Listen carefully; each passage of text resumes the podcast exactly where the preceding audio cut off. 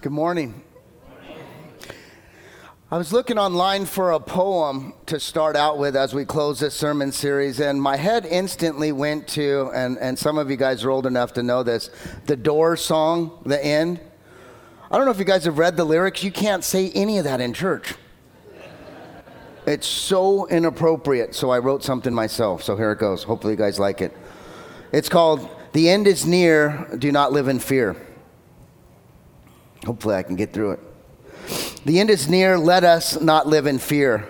You can see in this world which makes our plea so severe. The end is near, so draw closer to Him and then always adhere. The end is near, so don't regret the past, always looking in the rear view mirror. Let us be sure not to miss all the signs and live in the unclear. For Jesus is coming to bring peace, peace like a spear. The peace he brings will be peace that will continually persevere. So let our eyes see and let our ears hear.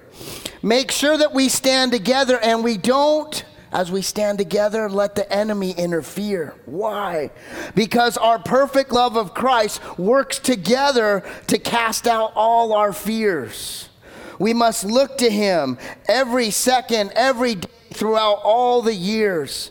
The end is near, so we must not just fall away and try and disappear. No, instead, we must, re- uh, must be ready to gather, really gather, like on Easter Sunday for two services, all our peers. For revival is here. Christ wants us to lift up a praise and give a shout of cheer. Let's hear it. So it's imminent to make sure that Christ is first with all of our deepest sincere. The time is now, the day is here, which has brought us all to this new frontier. It's called revival.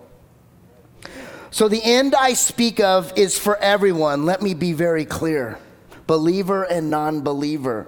We are all waiting for Christ Jesus, our Lord and our Savior, to appear. All and in the end Jesus will bring his grace and mercy to cover all of our fears. So the end is near. Now we have a reason not to live in fear. Amen. Amen. And amen. I started writing poetry when I was locked up, and I only can rhyme. I'm not cool enough to write without rhyme, but it's been something that I wish I would do more with. The end is near, and today we conclude this sermon series, Facing Our Fears. And I hope you've gotten something out of it. I have. I have so much joy and hope because I've looked at a lot of my fears and I feel like God has given us something. So I hope you've received something. And more importantly, my prayer is that as you are interpreting what God is saying and done in the last seven to 10 weeks, hopefully you understand that revival is starting to brew up. And God has called us all in this place, online, inside, to do something. For whatever reason, you and I are a part of something amazing. Aren't you excited about that? Yeah, that was really powerful. I feel really cheered up, yeah.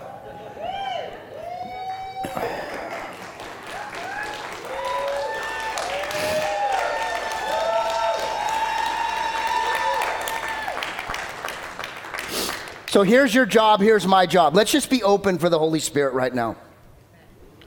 And watch Him walk us through this day and watch us walk us through life and step into this new place. I just came back from Jerusalem and Jesus said, I'm in Camarillo. I'm in Ventura County. I'm in LA. I'm in Asbury. I'm in New York. You don't have to come, but I'm glad you're here because I want you to be fired up when you come back to share with people that Jesus is alive everywhere. And all we have to do is do our part. You need to, just like I need to, become passionate world changers for Jesus Christ. That's the vision of this church that you walk in here and that you become passionate, burning with fire and glory from above because it's no longer I who lives, but it's Christ who lives in me. So, how do we do that? It begins with just loving people. the mission that God gave us from the beginning love the world right where they're at. Everyone is welcomed in this church because we are going to trust that whoever walks in, whatever they're wearing, whatever they look like, whatever they did last night, that the glory of God and the power of God and the Spirit of God will transform him like He's transformed you and me because we trust in a big God. And we believe that. So I'm super excited. Today we begin the last part of our sermon series, and it comes Luke chapter 12. We have spent 10 weeks talking about our fears, and now we're going to step into a new place and we're going to step into a new part of what God has for us. Here's what it says. Verse 54, 12 verse 54. Then Jesus turned to the crowd. Finally, Jesus has been talking to the disciples for weeks now. Luke chapter 12, he's been talking to the disciples and teaching them, but there are thousands of people around him. And he receives one question from the crowd, but really he's been talking to the disciples. And now he says, okay, disciples, let me talk to the other people. And the truth is, most of them were non believers. And now he talks to them as, and here's what he says. He says, When you see the clouds beginning to form in the west, you say, Here comes a shower. And you're right. And when the south wind blows, you say, Today's going to be a scorcher. And it is. Let's stop right there. I'm going to turn off my mic. I'm going to ask you guys to just uh, pray for a second with whoever you are, just by yourself. Just ask God to speak to you. Ask God to help you become that world changer. And then I'll come back and pray. So let's pray right now.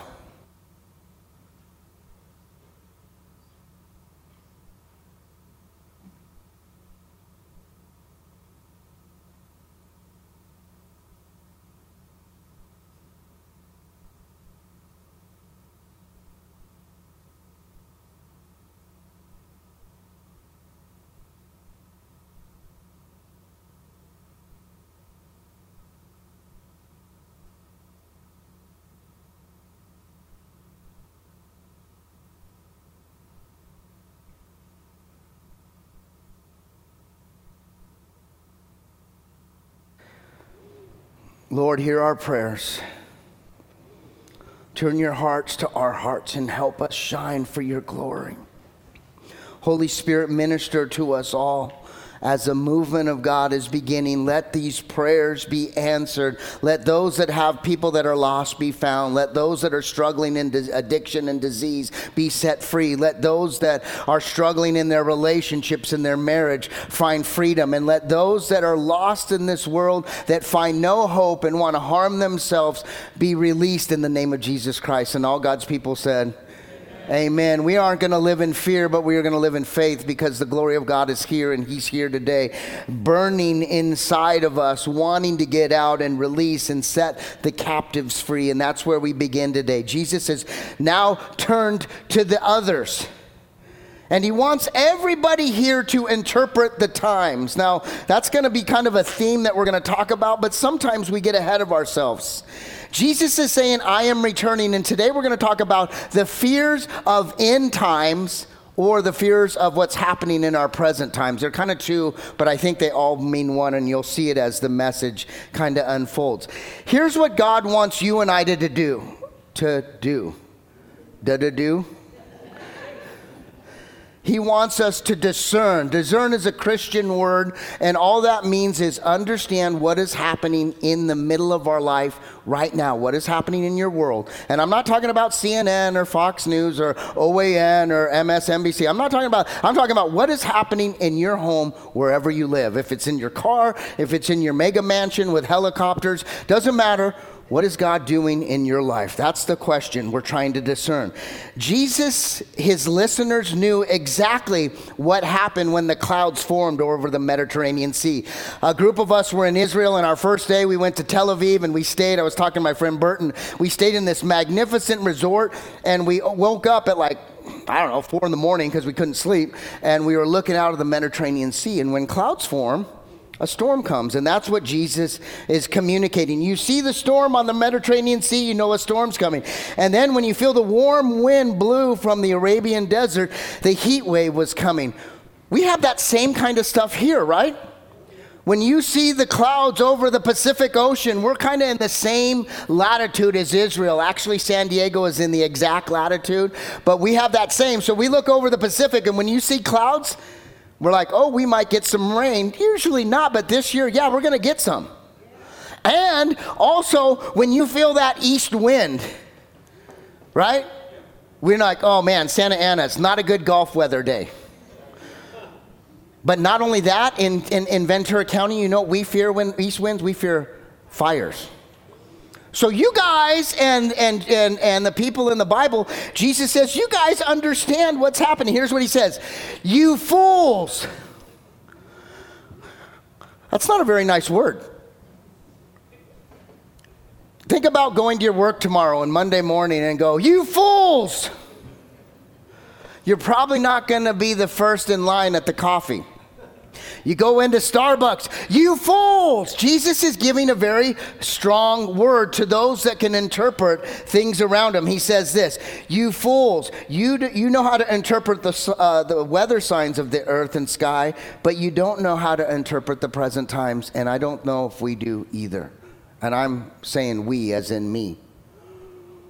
And we have to open up our Bible and we have to open up our hearts and we have to allow the Holy Spirit to understand how do we interpret what's happening before us today. And that's what God really wants us to understand. Today, there are so many signs that seem like Jesus is ready to return, right? If we look at our end time prophecy, it seems like Jesus is ready to re- uh, return. But does he want us to focus on the end time or does he want us to focus on our present time? There's tension here. He wants us to understand what's happening, even we know that stuff in the future is coming.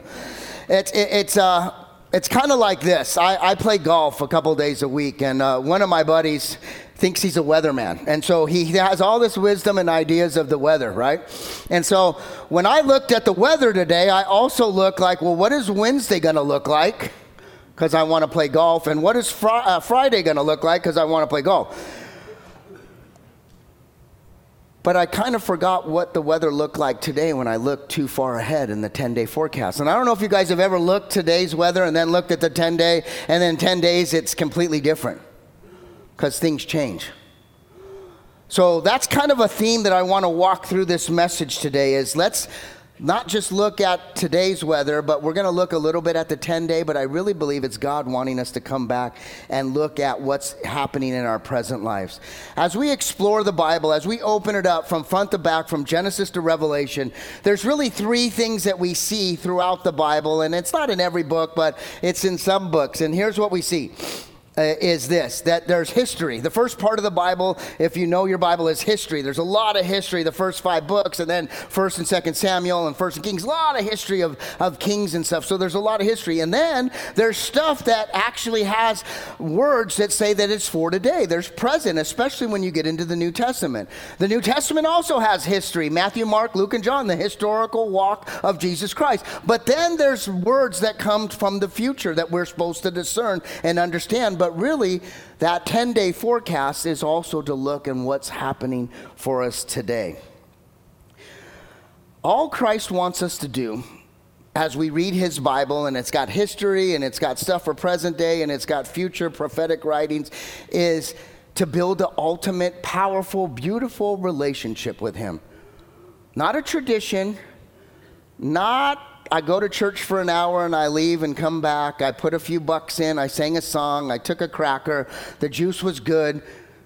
But a relationship, just like if you have a baby or a child, you have a relationship, it grows into something. If you marry a woman or a man, you have a relationship and it grows into something. You meet a best friend or a friend and it grows into something special. He wants to build a relationship that you cherish, that you grow with, and then it helps you live your life and makes your life better. That's who Christ is. And as we read the Bible, we need to understand that. So today I want to look forward for the next few minutes about what is coming. But I also want to bring it back and make it part of how we interpret uh, today's day, in times versus the present time. So there's about five things in the Bible that most of us have heard. Maybe two of them really stand out, but there's a few things in the prophetic writings that talk about Jesus' return. And a lot of us or some of us get really concerned and live in fear of end times. Like, am I ready? Am I right? Do I know what's happening? Am I really interpreting it correctly? So let's go through some of these end time fears, but let's bring it back to today. So it says, the first one is the Bible talks about a desecration of holy places. And, and in that, and I'm not going to get too deep into this, this is, you can't do this in 20 minutes. It could be like a 12 week to, to semester class but it talks about the desecration of holy places, or uh, another one talks about a new temple, a third rebuild of a temple, and then they're going to destroy it again. The truth is, over time, we've seen this happen. Uh, I'm going to put up a picture of the Temple Moriah. This is actually where we were at. This is on the backside of Israel. Uh, this isn't the normal picture. This is at uh, Caiaphas' house where Jesus was arrested. The Black Dome is an actual mosque, a mosque, I'm sorry, in the same area where the Temple Moriah is the Golden Dome. They've desecrated what we consider God's temple with a Muslim mosque over it. But here's what the Bible says to kind of help us understand it. There's desecration of these holy spaces. The day is coming, Matthew 24, 15, when you will see what Daniel spoke about, uh, the, Daniel the prophet spoke about, the sacrilegious object that causes desecration in the standing holy place. Listen to what it says at the end. Reader, pay attention. Pay attention to what's happening in front of you. Pay attention to what's going on in your life. Pay attention to what you see, not just the future writings, but what's happening in your life. That one's probably the least obscure that maybe we don't talk about a lot in church, but that's one of the things that's happening in the future. And you have seen, I don't know if you guys remember during the war in ISIS, that they were going and, and destroying some of the, uh, the Byzantine. Um, uh, holy sites a couple hundred years after Christ. They had all these Byzantine, and the, the people in ISIS were destroying them and doing horrible things in the, the holy grounds. And so some of that has already happened and defiled holy sites. The second one is kind of interesting. It talks about, in, in prophecy, it talks about the Bible, uh, or, uh, this dominating world group of nations coming together. And really, this is like the heir to the Roman Empire. At one point, the Roman Empire was the largest, and all these countries bowed down to the Roman Empire and all their power. Well, they're talking about another one. Maybe it's NATO, maybe it's the European Union, maybe probably hasn't occurred yet. But here's what Revelation says 17 says the 10 horns of the beast are 10 kings who have not yet risen in power, uh, risen to power. They will be appointed to the kings for one b- brief moment to reign with the beast. They will all agree to give him their power and authority. All the nations are going to give him the power and authority. Together they will go to war against the Lamb, but the Lamb will defeat them because he is the Lord of all lords and the King of all kings and his called, you know who that is? Us. His called and chosen and faithful ones will be with him because we are on the side of victory. Yeah, amen. Here's the third one. This is probably the one that we most talk about here in our society today. Uh, it's about this single world leader rising up. And again, here's what it says this is the one that we fear.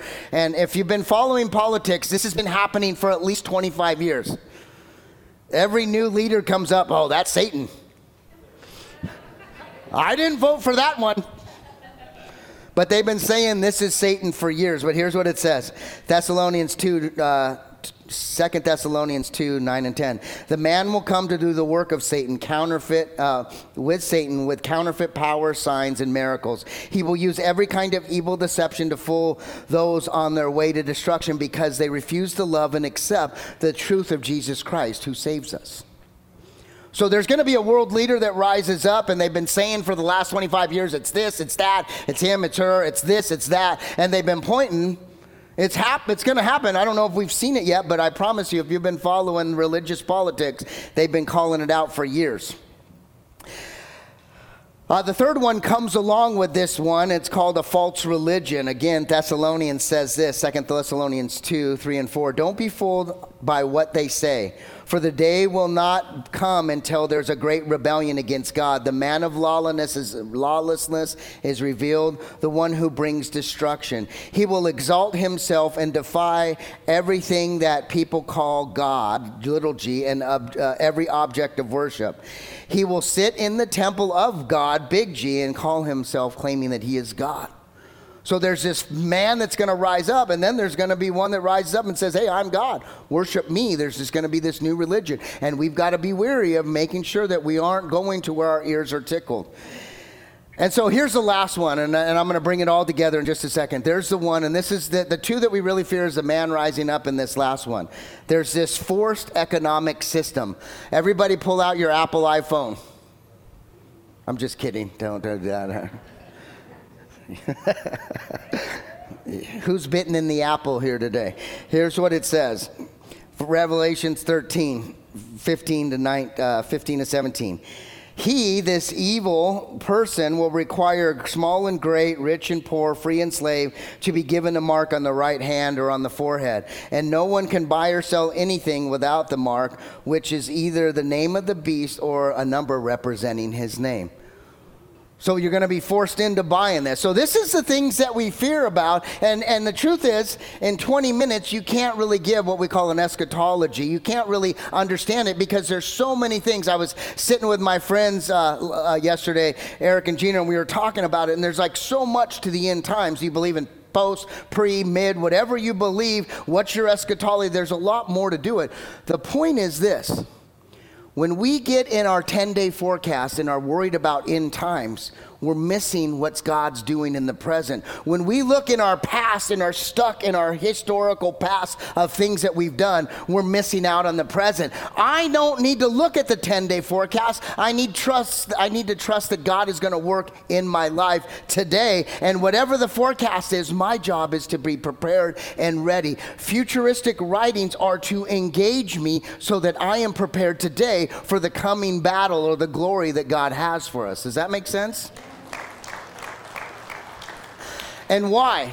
How do I know that? Well, here's what Jesus says in Matthew 24 and 25, some of the scariest writings to me in the Bible. It's worse than for me than Revelation because it talks about Christians like me and you. Here's what Jesus says in the red letters at the end of the chapter. He says, However, no one knows the day or hour when these things will happen, not even the angels in heaven nor the Son himself. Only God does the architect, the creator, the one who breathes life and creates. Only God knows. And so my job is not to what we call, it's not really a Christian saying, but we do this, is read the tea leaves. We're not supposed to do that. We're supposed to just stay with what's present. And that's what Jesus is saying. Do you know how to interpret today's weather? Today's times. Do you see revival happening in your house and in your community? And if it's not, then we need to bring that together so that we can understand it.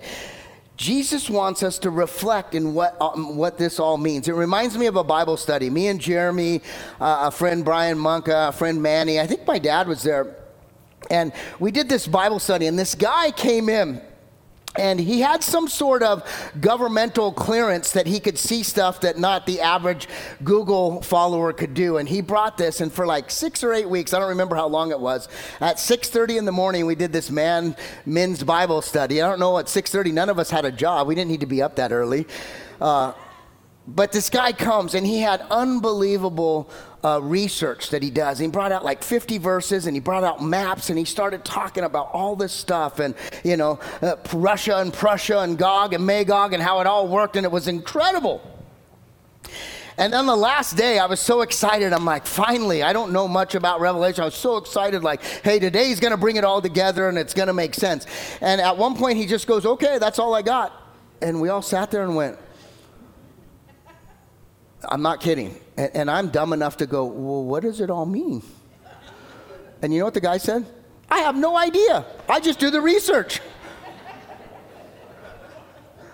And I'm like, what? It's like going to the doctor and he rips open my chest and pulls out my heart, pulls out my lungs and my uh, uh, pancreas, uh, pancreas and my appendix and puts all the body parts out and he goes, yeah, doesn't look good.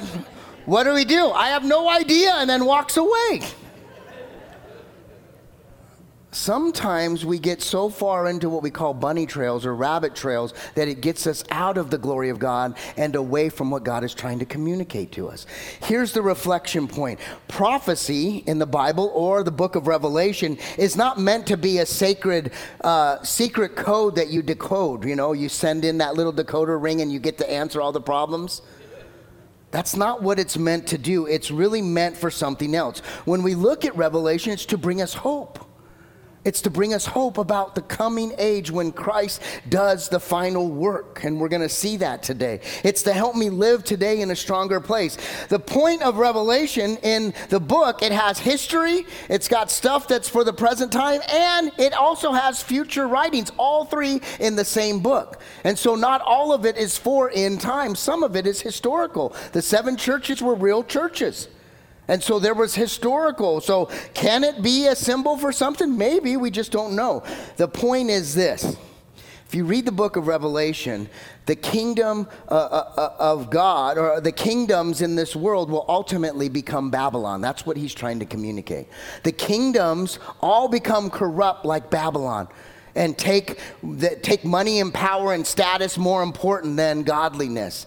And in the end, God wants us, don't worry about the kingdoms, worry about the promise that God has for us. Jesus simply wants us to be attentive to the different signs to live in God's word and understand how it works so that my relationship with God is right and righteous. The call of Christians is not to fear the end times or to flee from it and hide in a bunker with all kinds of MR, uh, MREs. Is that right? I was going to say MRIs, but let's do MREs instead. But we are to engage the Holy Spirit as we read so that we can live in the power of God because God is in charge. He's got it all worked out. My redemption, our redemption is secure so that we can be confident and not live in fear and read the times as what they are. That we are all believers. The revival is on the, uh, on the cusp, and all we need to do is get right with God. Isaiah 41 is a verse of comfort. I don't know if you've ever read it. I'm sure you know the back end of it. It says that you will walk and, and, and soar like wings like eagles. That's the end of it. But in the middle of it, it says this. And it, think about your dad, and I'm talking about your father in heaven, dad, and you're in the greatest moment of fear. Maybe death or, or divorce or a disease has come into your life. And here's what daddy in heaven wants to say to you uh, Isaiah 41 13, For I am the Lord your God who takes a hold of your right hand and says to you, Don't fear, my child, I'm with you. Don't worry about the end times, my child. Read them, love them, but realize today is the day that the Lord has made. Let us rejoice. And your Father has your hand, and we're glad in it because I can live for the glory of today and receive what God has for me today, knowing in the end what God has for us all. Yeah? All right, verse 57. It kind of changes, but and and and kind of moves into something different, but it's still talking about end times. Why can't we decide for yourself what is right? There's a point in Christianity where it says Christians shouldn't sue other Christians. Christians shouldn't argue with other Christians. If you have a problem with another Christian, you should get together with some sort of mediator that you guys both trust and deal with your own issue. I was always taught when I graduated college that my friend Larry said, if you can't make a decision in 24 hours confidently, you're never going to be comfortable in that decision making. You're going to make a decision. Oh, was that the right decision? And he said, just make a decision and deal with whatever it is. And as a Christian, you make a decision with God's blessing and God's confidence and peace, and you trust in it, and it will work out however God puts it together. That's what he's saying. And that's not exactly what he's saying here, but I wanted to put that in because we have the same Holy Spirit that rose Jesus from the grave we have the same Holy Spirit that brought Paul from a killer to a converter uh, uh, of Christians to a church planner. The same Holy Spirit that allowed John of Patmos to write the book of Revelation and, and Daniel to receive some spiritual writings. We have that same Holy Spirit to break down the conflicts that we might have with one another, especially if we believe in the same Lord that mediates everything together.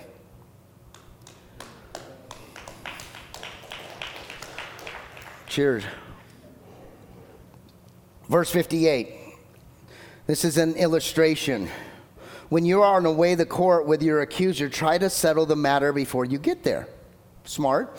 Otherwise, your accuser will drag you before the judge, eh, who will hand you over to an officer who will throw you into prison. Not fun if you've never been there. And if that happens, you won't be free until you pay, the very last penny. It reminds me of the story. I don't know if you guys know your Bible, but in Matthew chapter 18 at the end, there's a story about the unforgiving debtor. And at the unforgiving debtor, he basically goes before the king and he owes millions of dollars to the king and throws himself on the, mer- uh, the mercy of the court and the king and he says, I don't have the money. Nobody's paid me. Have mercy. And he falls down and he cries. And the king's like, All right, you're forgiven. And his debt was forgiven. When then the guy goes out and does what every righteous man does, he finds all the people that owe him money and he starts throwing them in jail until they pay him back. That's the story. And at the end, the king hears about it and he throws him back in jail and says, Listen, how rude are you? I forgave you, and now you're not forgiving anybody else. And he says, Hey, you're going to go to court and, until you pay the very entire debt. And he goes, This is, and Jesus says, This is how your father will be unless you learn to forgive. It's the same in the end. It's the same kind of story. And I want to talk about this illustration because Jesus is using this illustration to show us about God's judge, judgment day. There's an analogy here that God is bringing an offered settlement to this world before judgment day. And that offered settlement is Jesus on the cross. He's trying to rectify a problem in this world by bringing ju- a, an offering to settle before the judgment day. And that's what we see here. This was done before the end times, and it's one of the things that we celebrate and sing. Jesus has paid it all on the cross for you and I. That's something to celebrate, right? He's paid it all for you and I so that we can have that relationship with God, so that we can have this meaningful relationship. But here's what verse 59 says. Let's read this a little bit more in detail because it says something more here. It says, And if this happens, you won't be free until you paid the very last penny. What does that mean? Maybe your text, if you're reading out of your own Bible, says mite, like the widow's mite. It's the same idea. Here's the main point of what Jesus is getting to in this analogy. Either you pay the cost in hell, or Jesus pays the cost for you for heaven. Let me say that again if you missed it. Either you pay, when I go out to dinner, I like when my friends pay. It, the food tastes so much better. like my wife bought my dinner for my birthday last night. You know how good it was? It tastes, I, I, every morsel I just ate and chewed it up like a little bird, just every chewing bite because she bought me dinner for my birthday. It was delicious. Either you pay in hell your own fee or you have Jesus pay it you make that choice. And here's what it is Jesus reminds us, and this is interesting, that there's a penalty not of not settling with God before judgment day. That's what he's saying here. Look at, read the text. There's a penalty here. There's an urgency to get your heart right, to get your spirit right with God. Repent and, uh, and get rid of that unforgiveness. Let go of that resentment. Let go of that child. Let go of your marriage. Let go of that addiction and give it to God and watch Him fix it so that you can be right and repent and be whole and live in the glory of God for the glory of God.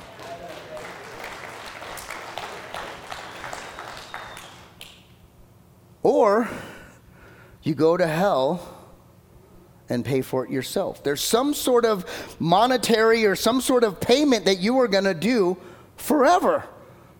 Jesus is alluding there's something that you're going to have to do. You're just not going to go there for free. You're going to have to do something here. And it reminds me of a story. This is a real story. Uh, a guy who's an agnostic. An agnostic doesn't believe in hell, doesn't believe in, in, in heaven, just kind of is sitting in the middle. This agnostic has a dream. And in this dream, this is a real dream, this is a real story, you can find it online. He has this dream and in this dream, there's a field. And in this field, there's a wall. And on the wall, there's enough to stand on. And so in this dream, on one side are the Jesus freaks. Let me hear them. We heard you online too. Welcome. Um, on one side, you see the Jesus freaks, and the, the agnostic looks to them and says, I don't know. And he looked at Jesus. He says, He doesn't look all that important but you could see the glory in it. The Bible tells us Jesus isn't uh, beautiful in our eyes, he's just Savior. It's different. He's like, nah, that's not for me. And then he looks to the other side and he sees Satan. But he doesn't see Satan with the pitchfork and the horns. That's what we see in cartoons. But what he sees with, he sees this very slick guy dressed up, very nice, flying Lear jets with helicopter pads and Lamborghinis. He looks at this guy, and everything this man says, everybody's like, wow, it's powerful. It's not the Satan that you and I know, it's a slick, scheming person. And he looks at him and he goes, Ah, I don't like that either. There's something wrong with that guy. And so he goes, I'm just going to stand on the fence. So he's standing on the fence and something happens in the dream and poof, everybody's gone. And he's like, What happened? He's standing on the fence. Now he's in this field and he's like, Well. And then Satan walks over and he says, You're with me. And he goes, No, I'm on the fence. I don't believe one way or another. And he goes, The fence is mine. And so you are mine too.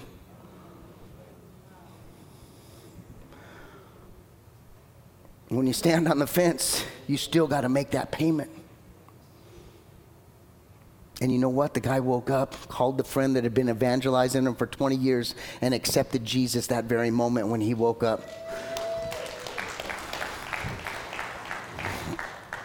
That's what we do with God. We have to understand that hell is eternal. The payment is required for sin. We as humans have an imperfect relation, uh, walk because we have sin in our life and we need a Savior to help us. So whatever I bring to the Lord is imperfect and it won't, sa- it won't satisfy that. All I can do is cling to my Lord and Savior and trust that God sent that perfect Savior for me so that I can have that perfect sacrifice. So, what do you need to know? What does hell look like? What does the Bible say about hell? We're talking about end times. We might as well just bring it all in then. Let's talk about hell too as we close. Here's what the Bible says four things you need to know about hell. Number one is the punishment of hell is eternal, it's eternal. The second thing is the torment of hell is forever. That's what the Bible says. These aren't my words. Number three, the fires of hell cannot be quenched. They will be burning forever, and you've got to worry about that. They don't get quenched by something. You got to realize that only Christ can elevate you. And the last one is this is interesting to me. You should look it up. It says that even when you go to hell, you get a new body because this body is going to wither away and turn back to dust. But in hell, the Bible says, well, you're going to have this body that allows you to kind of burn in hell. It's interesting. You will be suited to endure this punishment and you will have to make that payment. The point of the message today is this don't live in fear of end times. I'm more worried about getting you to have fear of what's going on before you today. As we open up our text, Jesus is saying, Don't fear, live in faith, and let the glory of God cover us, and let the Spirit of God lead us. There should be a healthy anticipation and read the, the, the signs of what's happening. And here's the signs. Uh, we had this amazing prayer uh, meeting today, and uh, a friend came over and gave us a word. It was incredible. And, and one of the things that was said is the Asbury kind of revival had to disband because the community was getting crushed. And it doesn't mean it's a bad thing, it means it goes out into all of the world, and we then get to be a part of it. It's not just in one place. If we allow it, revival can be anywhere and everywhere. And God wants to start it today, and all you've got to do is get right before the King and let the glory of God bring that in and bring you to the to, to the to the cross and saying, Clean me and, and, and heal me. And don't let me stop living and loving for you, Lord.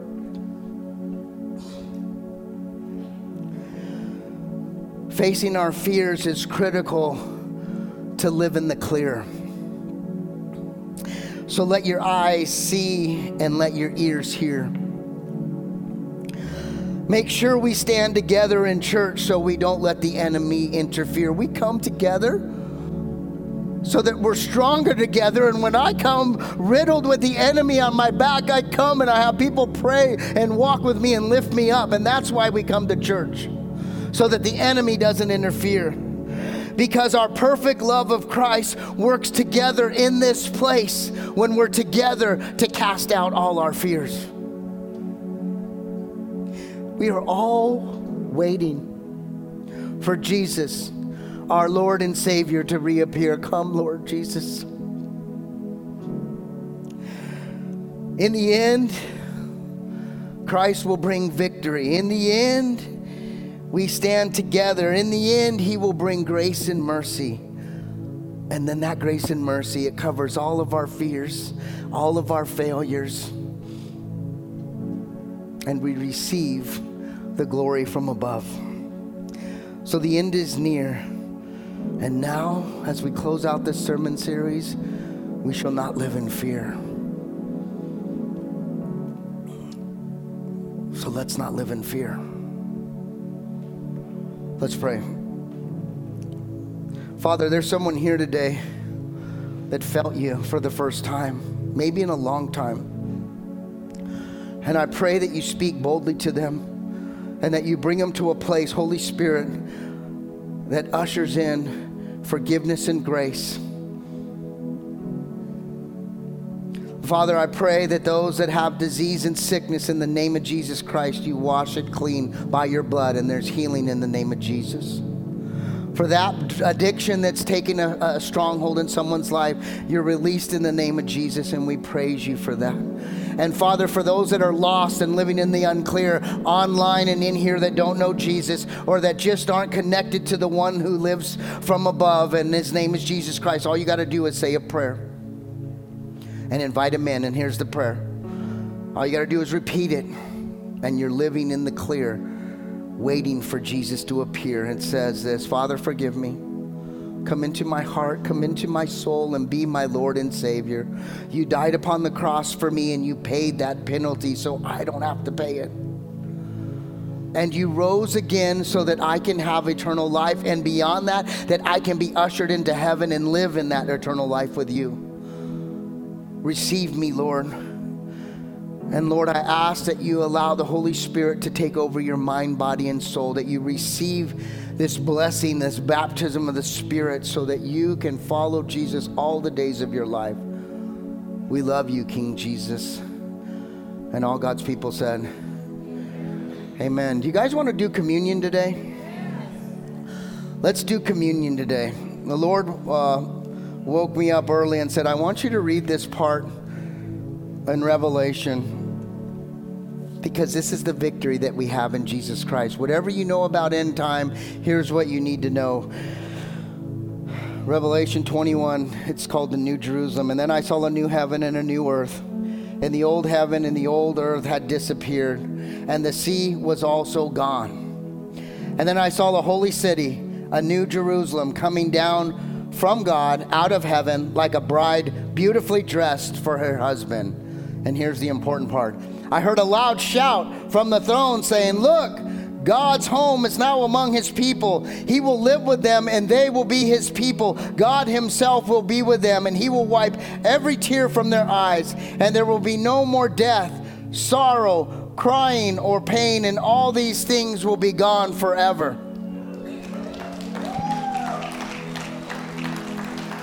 And sitting on the throne, he said, Look, I am making everything new. Who needs new today? Amen.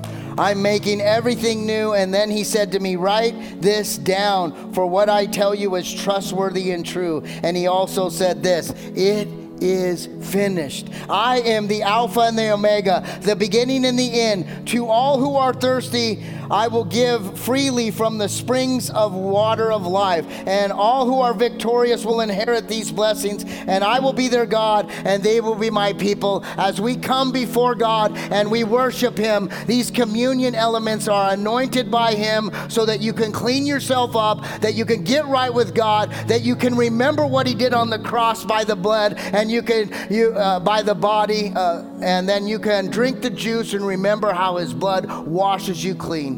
So, as we sing this song and celebrate Christ, come up and get right, get ready, and get excited because revival is coming and this church is going to explode and the glory of God is going to rise up. Let's praise Him.